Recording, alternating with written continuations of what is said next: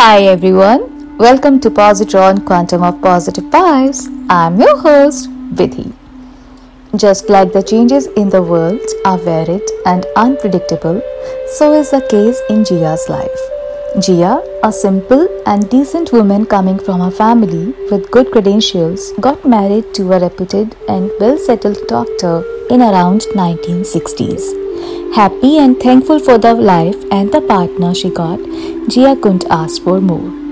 At the times when affording a phone and TV at home was considered a big deal, Jia is owning both and sometimes became a target of envious eyes too.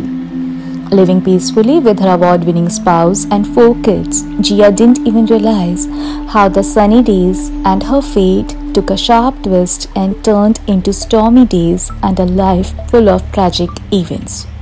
Jia's hubby left his job and started staying home. Some people said, out of greed for his property, someone put a spell on him. However, Jia, who didn't even have time to think about all these beliefs, is busy thinking how to take care of her family not qualified enough as compared to her doctor hubby, Jia, with the support of her parental family, managed to get at least a clerical job in the government office. With a job working from 9 to 5, a little and occasional help from her brother, who is bounded by his own family responsibilities, Jia took care of six family members, all dependent on her, and worked for more than 25 years until one day when she was diagnosed with some mental illness and ultimately got admitted in an asylum. Relatives and family friends all visited Jia, prayed for her well being, Jia, with a subtle smile, recognized everyone and sang songs in the honor of God only and nothing else. With her undergoing treatment, within few days, Jia lost the battle of life. Her husband still busy in his own world.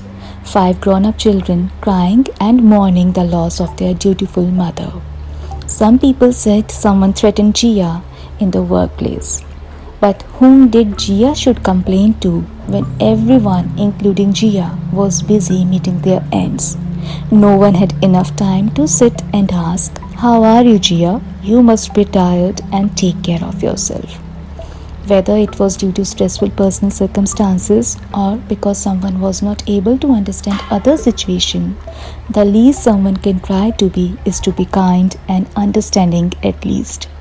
Just like the five fingers of our hands are not equal, the same way temperament, nature and personal circumstances of all people are not same. Someone can be extrovert, confident and someone will be quiet and introvert.